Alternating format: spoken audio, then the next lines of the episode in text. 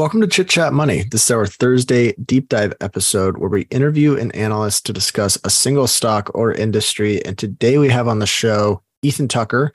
He is really just an individual investor who uh, does a really good job analyzing investments and managing his own portfolio. He puts all his research up on the garpinvestor.com and I came across his work on Twitter, really liked what he was saying, and asked him to come on the show to talk about Ulta Beauty because it has been a really strong compounder over the last decade and the stock has sold off a little bit and it seems to trade at a reasonable price. And he goes through basically the whole business why he thinks it's durable um, and why he thinks this business can continue to grow. And really there was a lot to like i thought about ulta. It's honestly one of those stocks that I was really interested in even prior to Ethan bringing it up. So I'm glad we talked about it. Um, I think that's it. Without further ado, here's our interview with Ethan Tucker. Welcome to Chit Chat Money. On this show, hosts Ryan Henderson and Brett Schafer interview industry experts and riff on the world of investing. As a quick reminder, Chit Chat Money is a CCM Media Group podcast. Ryan and Brett are also general partners at Arch Capital, and Arch Capital may have positions in the securities discussed in this podcast. Anything discussed on Chit Chat Money by Ryan or Brett or any other podcast guests is not formal advice or recommendation. Now, please enjoy this episode. Okay, welcome in. Today we are joined by Ethan Tucker, also known as the GARP Investor on Twitter, which we were just talking about. Quite, quite a good handle there. Um, and today we're talking about Ulta Beauty, I think is the full name, but it's the Ulta Cosmetics business. Probably, I'm guessing the largest cosmetics business in the US. But I guess, uh, how'd you come across it as an investment and how long have you followed the company? Well, first off, thanks for having me on. Um, I've been interested in Ulta probably four or five years now. I think, first off, I just see it driving around, but I think someone posted it on Twitter probably three, four years ago, and it just sort of piqued my interest. I like the economics, so I started following it and added it to my watch list. I probably have a watch list of 100 or so companies that I like to follow, and just been following it off and on. And in, over the last year or two, I've really dug into the business. And full disclosure, I am a shareholder now, and I've owned shares probably six to nine months. Now, people are aware of the Ulta Beauty business. They're aware of the brand. They've driven by the stores, or if they're the core shopper, they've been there. Can you explain the basic economics of the business, how the business works? Where do they operate? Are they really diversified across the country? And you know, what are they actually selling to, to their customers? All right, so Ulta is the biggest specialty beauty retailer in the country. They have about 1,400 locations nationwide. Um, they're in pretty much every large geographic area in the United States. They have not crossed U.S. soil as far as I'm, as I understand. They haven't moved into Canada or Mexico yet, though I think international expansion is a big opportunity for the company. Um, revenue wise, you're looking at about a $10.5 billion trailing 12 month business. Net income was roughly 1.2 billion or so. Um, they have good gross margins. You're looking at a mid 40s gross margin business with a mid teen operating margin. If you compare that to other, you know, large big box retailers, say a Target, I was looking, Target has gross margins in the mid 20s and operating margins in the single digits. So you're looking at a company with a lot of pricing power, probably about double that of Target. So, you know, the business has good economics, and I think they're just ready to grow even more and open up more stores. Today's episode is presented by the Science of Hitting Investment Research Service. The Science of Hitting was founded by Alex Morris, who spent a decade working as a buy side equities analyst before launching his own service in early 2021. You've hear, heard him here on the show a number of times, but Alex produces really, really high quality equity research. And in addition, he provides 100% transparency into all his portfolio decision making. We were early subscribers to the Science of Hitting research service, and we genuinely believe that Alex produces research that is on par with top Wall Street analysts at a fraction of the cost. I mean, the fact that you also get complete portfolio transparency and 100% accountability is just icing on the cake. Effectively, you're outsourcing a full time equities analyst role for just $349 per year. Brett and I both pay for the service on our own, and we can tell you that it's honestly worth the money. Some of the companies that Alex covers includes Microsoft, Netflix, and Meta, Roku, Costco, Match Group, Berkshire, tons of others. So if you're interested, check out the TSOH investment research service today at thescienceofhitting.com. When you need mealtime inspiration, it's worth shopping Kroger, where you'll find over 30,000 mouthwatering choices that excite your inner foodie. And no matter what tasty choice you make, you'll enjoy our everyday low prices, plus extra ways to save, like digital coupons worth over $600 each week. You can also save up to $1 off per gallon at the pump with fuel points. More savings and more inspiring flavors make shopping Kroger worth it every time. Kroger, fresh for everyone. Fuel restrictions apply. It seems like when I think about Ulta, I think about just basically the name in beauty retailing. Seems like kind of a simple model, but Ulta's grown sales by 16% a year for the last decade. So I guess kind of a broad question, but why have they been able to do that? What do you think's made them so successful?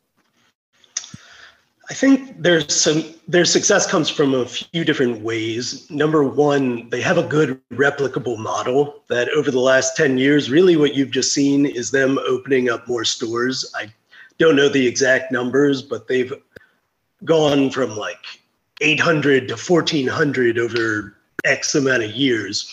Also, they've been good at driving same store sales. So even though they're opening up new ones, old boxes are doing better and better each and every year. Um, the next thing I'd say of why they've been able to grow is they have leveraged celebrity influencer influencers and partnerships. So they have a big partnership with Kylie Jenner. Kylie's obviously a big name and they sell a lot of her products. I think in 2022 they reached an agreement with who was it? Rihanna for her Fenty brand. So I think that's been a big driver of sales. So I I think they're just going to continue to leverage these big name influencers and try and make partnerships when they can. You think, okay, I had like a half baked thesis that sure. it's like the, the world of social media and kind of, I don't know, more and more people wanting to look good for everyone else and, and social media kind of amplifying that. Do you think that's been a tailwind for them? I think absolutely that's been a tailwind. Just uh, what we've seen on things like TikTok, you see all these, I, not on my TikTok, but on others, you see a lot of these makeup tutorials, things of that nature. And I think that drives additional sales. Women will talk about what foundations they like, what lipsticks they like, and Ulta's the best place to buy them. So I think that drives incremental sales. Yeah, it is quite interesting. And you mentioned that they have the partnership with all the big brands out there all the individual ones that come from these up and coming celebrities do they have their own brands do they have like a uh, comparative one of say like the kirkland signature for costco do they have that with ulta or are they strictly okay we're selling just third party any third party beauty product that meets our standards so Ulta does have their own proprietary brand in house. A lot, as you say, like Costco's Kirkland brand. I was unable to find numbers on exactly what that looks like, but I think you have to assume the margins on an in-house brand always look a little better than if you have to buy it from a third party. But you don't want to cannibalize your own sales of those third-party brands. So it's a give and take of how much you want to push your own brand versus selling others. Aren't there they're they have like a salon segment too, don't they? Like within the stores. Am I am I getting that right? Yeah, so every Ulta salon or every Ulta store has a built-in salon in it. And I don't think the salons themselves are huge money makers, but what it does do is drive sales of their products that customers who use their salon services, they say are one, five times are likely to do five additional trips to Ulta every year. and they'll buy three times as much as the average consumer. So it, you know, it's great for driving sales. Maybe the salon itself doesn't too much doesn't do too much to the bottom line. Do you know what the split is or do they do they provide what the split is in terms of like revenue by category? Like is it a lot of makeup and skin products, fragrances, hair stuff? Like, eh, do they give that stuff out? You know? Yes. So I actually took this from their annual report. They have cosmetics listed at 42%, hair care products at 21%, skincare at 17, fragrance at 14, services at 3%, and others another 3% and change. Yeah, and if you're hearing that, any listeners, uh, Ethan came prepared with notes, which we we greatly enjoy. So thank you for that.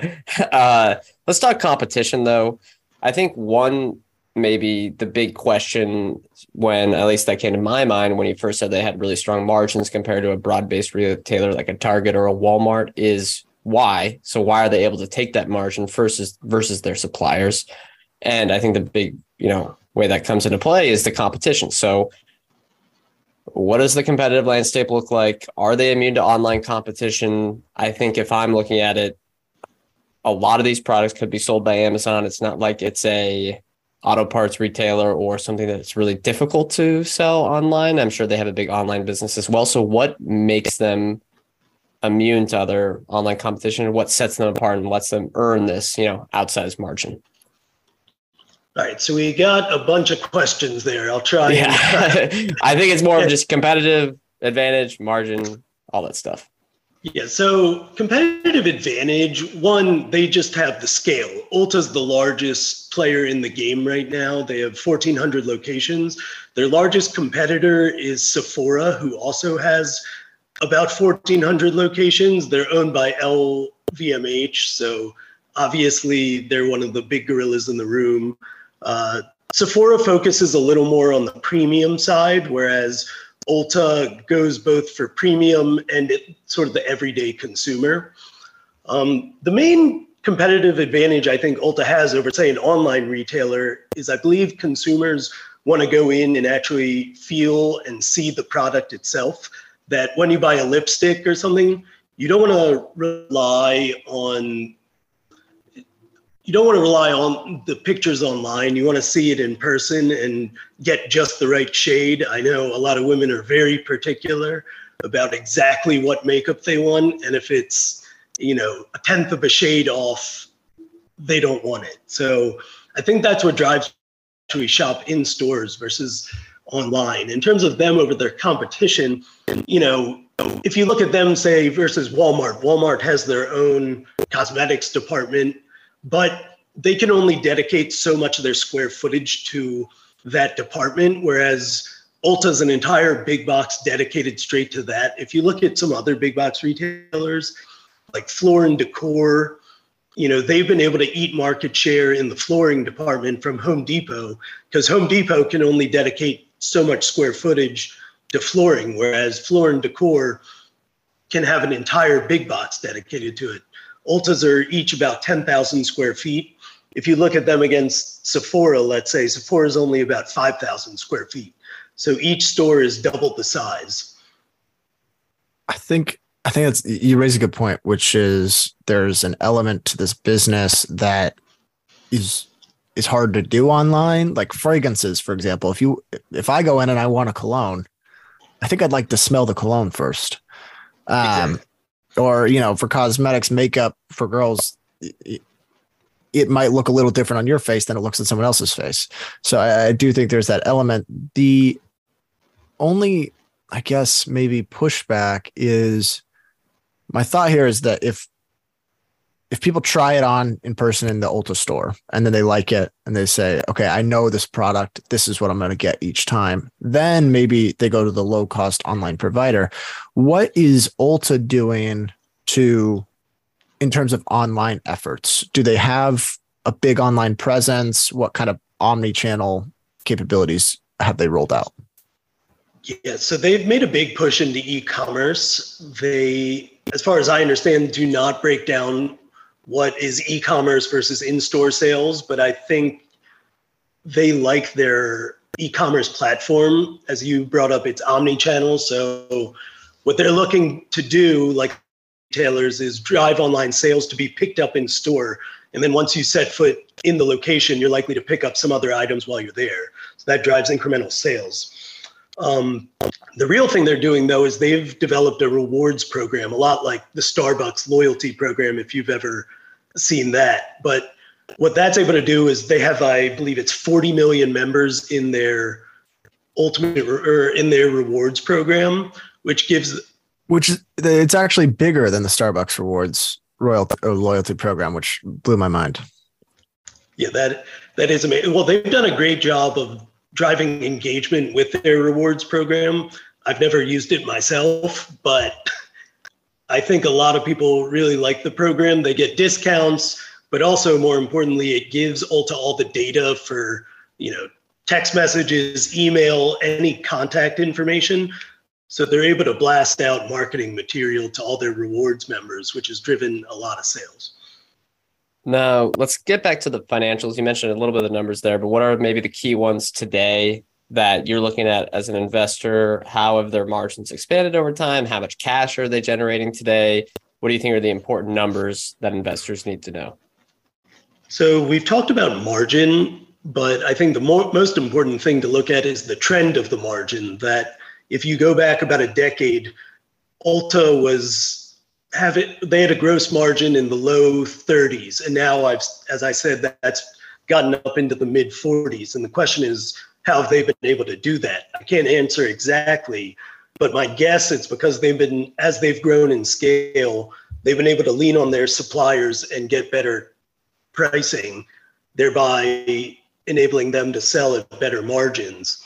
So both gross and operating margins have followed that trajectory. If you look at so, in my mind, free cash flow is always the most important metric.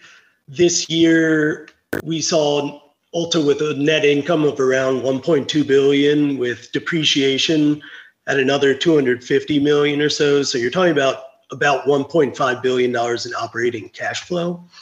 They had about 300 to 350 in capex. So, you're talking roughly 1.2 billion dollars in free cash flow, and that leaves a question of what do they do with all that cash? Well, thus far, the last decade, we've seen Ulta pretty much use all their free cash flow towards share buybacks. They've driven down the share count immensely. And what I love about it is the simplicity. Pretty much all they do is they open up new stores, and with excess cash, they buy back shares. Yeah, really simple model. I mean, we're doing the share cannibal theme this month, so I guess it's perfect that we add them to the mix what looking at I the mean, shares outstanding right now. I wanted to get a sorry, that's yeah, Ryan Ryan, Ryan can get the number up real quick. What mm-hmm. uh maybe I guess this will lead into we can talk about management as we go towards the end because we haven't had much yet on that. But what does the valuation look like? I mean, if they're repurchasing shares, it's a big part of the formula here. Hopefully it's at a discounted valuation. Uh what do the earnings multiples look like here? And what do you think about the valuation? So right now think Ulta's trading at about or just under a 20 times free cash flow multiple. So essentially a 5% return. Is that a great value? Depends on who you ask and what kind of company it is. But I think Ulta's providing pretty good value for what you get today. I think the company is going to continue to grow and buy back more shares. And at least in my mind, I'm a happy owner and will be happy owning or will be happy I bought it today. But I guess we'll see. I also uh, I wanted to ask about uh, the kind of stores within a store concept because I know they've been doing that with Target. I think they've talked about mm-hmm. that partnership. Um, can you maybe explain what that is? And do you think it's a good idea? Do you think it's something they should continue to pursue? Yeah, so Ulta piloted a program with Target to open a store within a store. So if you go into a Target they, I don't know how many square feet it is, maybe a thousand, but they've dedicated a small footprint to essentially a s- small Ulta. And it has all the best selling cosmetics and fragrances and anything else you might need. I think they don't break out how many sales it's doing, but I imagine management's been pretty intent on going forward with this program. So I think the numbers probably look pretty good. Ulta management seems to be pretty conservative. And if the numbers weren't showing, you know, if it wasn't getting a good return, I don't think they'd continue growing the store count with them. But ultimately, what I think it does is Target's a much bigger name than Ulta. And I think it brings brand awareness to Ulta. So even if you don't buy it there, by stepping into a Target, you see the Ulta name and you're more likely to go to their website and then buy it from them in the future. Yeah, it, the brand awareness component isn't something that immediately comes to mind. You mentioned management there. What are your overall thoughts on the management team here? I did see that I think a decent chunk of the management team is made up of women, which I think for a cosmetics business is definitely a positive. Um, I guess what are your overall thoughts there? So I think you're right. They do have a large amount of women on the executive board, which I think is necessary for a company selling primarily to women, though they do have a male CEO.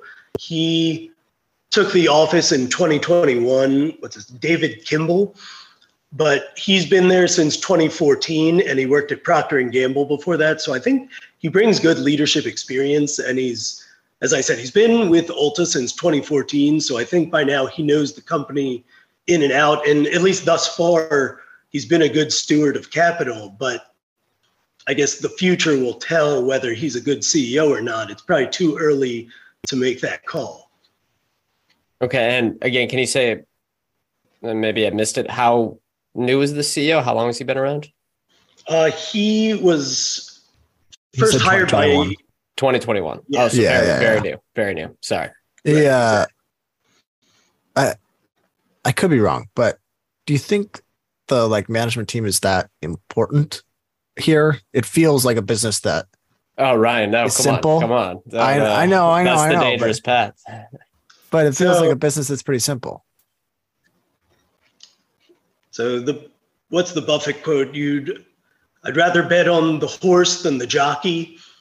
And right now, Ulta's a good horse, but you always need a good manager in place. If they run it in, if they do something wrong, they can run it into the ground. A business can always uh, do something incredibly stupid and lose customers that you might not be able to get back. So I don't think it can be run by an idiot, but I would say Ulta does not present the largest challenge from a management perspective. They have no debt on their books, they have good economics, and they have a replicable store that can just be replicated over. So the management challenge just isn't that great. Yeah. All right. And you mentioned they have 1,400 stores. I think one thing that comes to mind is what's the opportunity for them to max out their store count in North America? Is it, have they given out a number? Is it 3,000? Is it 4,000? Is it where we're at today? Have they mentioned anything there? So they've talked about actually in the US, what they're looking at is about 1,700 stores, which actually isn't that many more than today. So the real question is, after they reach that 1700 store count, what's going to happen? Can they find way, you know, they might look to what Sephora is doing and look at some smaller boxes that instead of going for a 10,000 square foot box, maybe they go to a 5,000. But as I said, I think the real opportunity is international expansion. A company like Sephora started in Europe and moved over to the US. The question is, can Ulta, a US centric company, move over to Europe or Canada or China, some of these other markets, and get customers? I guess we'll have to see. I don't know. But, you know, it's been so successful here. I don't see why it can't be successful in other markets. Right. Okay. And as we wrap things up, unless Ryan, do you have a follow up before we go? I just wanted to to be reminded again. What's like the market cap slash enterprise value on this? Uh, it's about 20 billion. Oh, okay. Let me. And about a billion, a billion and change in free cash flow. Yeah, I'm looking at market caps about 22 billion today and a little over a billion dollars in free cash flow. Nice. Okay. And again, as we wrap things up here, we always like to do the pre-born, kind of hit the risks after going through the bull thesis. What do you think is you're looking at for why an investment in Ulta Beauty would go poorly going forward, say over the next however many years uh, is on your investment horizon? So I think we touched on one of or two of the major items. The first being that are they going to reach saturation of their store count? You know, if they can only get to 1,700 stores, that's not, you know, that's 20% larger than it is today. But what happens after that? If, you know, the model doesn't work in other markets, all of a sudden the growth trajectory really slows down. Um, the other thing, as you mentioned before, is the threat of Amazon and other online retailers that, you know, as of now, Ulta's been able to get people to come into the stores, buy products. But what if people decide I no longer want to go into stores, I only want to buy on e commerce, and they'd rather do it on Amazon than go to Ulta? So, eh, you know, the business isn't without challenges. I think they're well set up for the future, but you can see scenarios where it doesn't work out and things go the wrong way. Okay, I think that's all the questions we have, Brett, unless you've got any more. He's nope. shaking his head. So that is going to do it. Ethan, uh, for people that enjoyed this interview and people that want to kind of follow your portfolio and anything else you do, where are the best places for them to find you? Absolutely. So the best place to find me is on my website, thegarpinvestor.com. There you'll see my blog and all my portfolio updates. And then check me out on Twitter, also the Garp Investor. Uh, my DMs are always open. Feel free to talk to me. I'm pretty easy to reach. And just like to thank you guys for having me on. Yeah, of course. All right. With that, I'm going to throw a disclosure on this. Uh, Brett and I are not financial advisors. Anything we say or discuss here on Chit Chat Money is not formal advice or recommendation. We are, however, general partners at Arch Capital, so clients may have positions in the securities discussed in this podcast. Thank you all for listening. Thank you, Ethan, again for coming on the show, and we'll see you all next time.